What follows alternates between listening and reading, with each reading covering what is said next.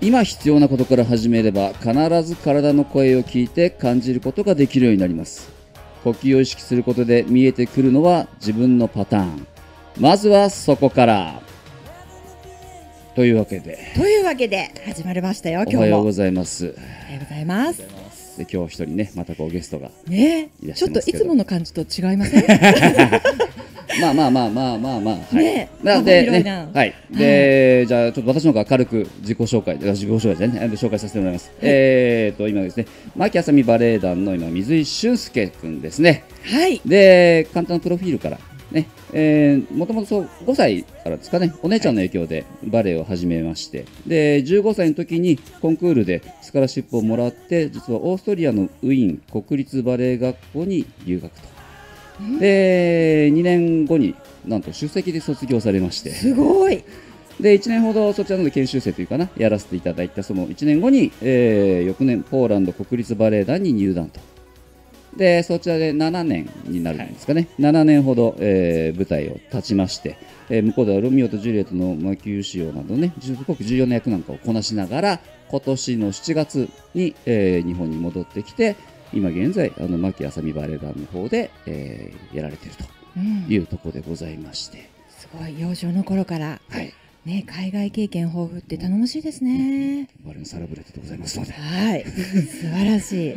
なところで、なかなか、えー実はね、こう見てわかるように、寡黙な子なんで、本当ですよね笑 あんまりあ顔んもまりすごい素敵なんですけどえねえあの今まで来てきたと、うちに来たあの連中とはちょっと違うん行で、きまますっていう、はいそういう感じじゃないですよねはい あ喋りはすごくね、喋るあれですけど、まあ、あんまりこう、わーっていう、ねうんイメージではないんで、はいい、あの、いじってあげないと出てきませんので、はい今日はじゃあしっとりとあのいじってまいりましょう、はいしっとりとお願いいたします。はいというところで、僕ばっか喋ってもらうんですけどさあ、どうですか、日本戻ってきて、で実はこの間、日曜日ね、一つ、はいあのこの間の日曜日「くるみ割り人形」という作品であの王子役でデビューさせていただいて王子役、はい王子です、素晴らしい王子役なんですねはいあのバレエ女性の方はバレリーナじゃないですか、はい男性ってなんて言うんですか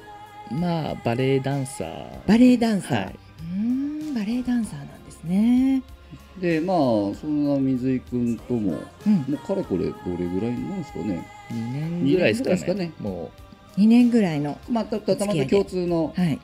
あのピラティスう,、のねそうピラティスの先生の紹介で、うんうん内田先生を紹介内田先生のところに行かれて、あの最初こう何かこうあの初めていた時ってどういう感じでした何かこう驚きとかありましいやでもそのピラティスの先生もうん内田先生に、はいあの習っていたので、うんあのなんていうかそのた予習はできて予た習はあった ので驚きはしなかったんですけど、はいやっぱ実際やってみると、うんもう全然できなくて、うんなんかやっぱり見てるのと聞いてるのとは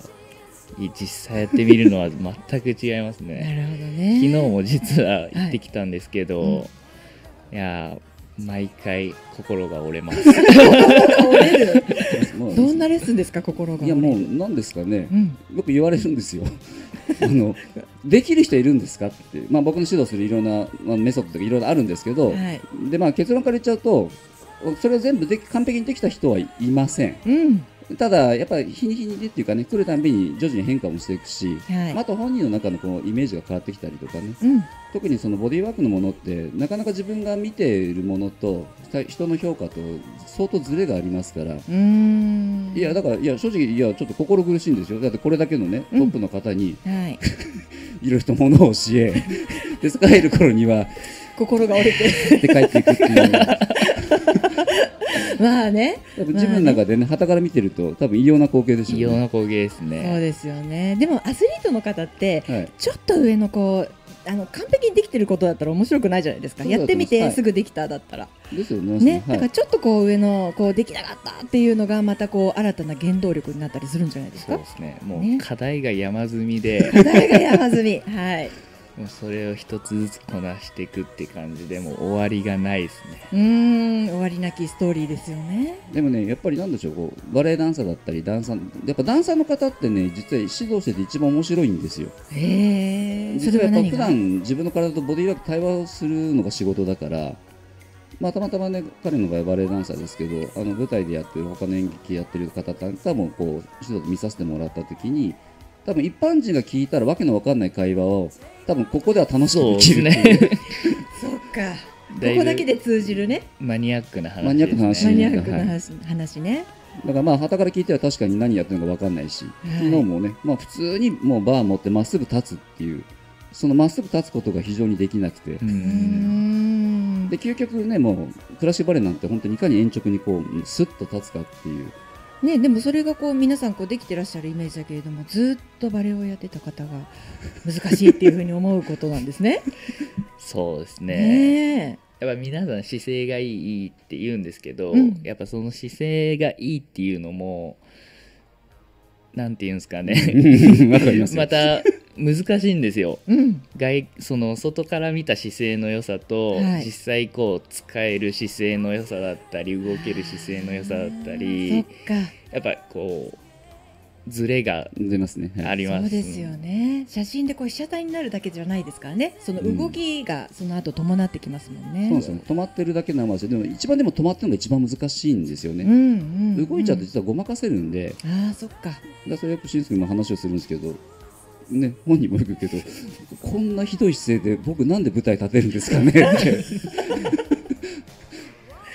まあそれもそれはね、やっぱやってる時は、多分体はすっと動いてると思うんですよ。うんただ、レッスンとかトレーニングする時っていうのは、それをあえて見つめないといけないんで、確かにでね意識に入った瞬間にずれちゃうんですよね。だからすごく矛盾したことをやってるから、だから本人が良かれと思っても他人がダメだったり、他人がいいと思っても本人がダメだったり、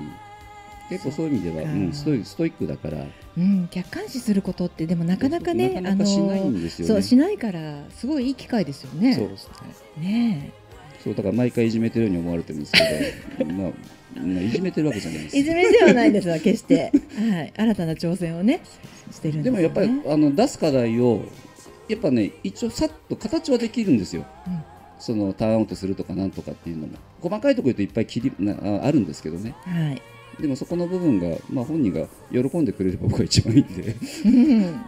まあ、そうですね中毒性はありますよね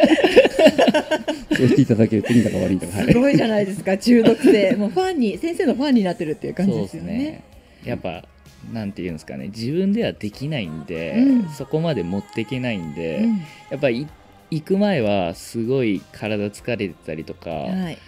全然動かないんですけど、うんもう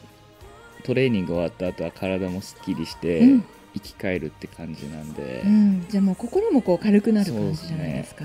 それってすごい大事なことですよねそうなんですよねやっぱりどうしても本当に息が上がってきちゃうんでうんでこれって単純になんでしょうねあの呼吸で言うならじゃあそういうトレーニングをして肺活量増やして何を増やしてっていうレベルじゃないんですよねそうですね全部をこうどう整えるかなんで うん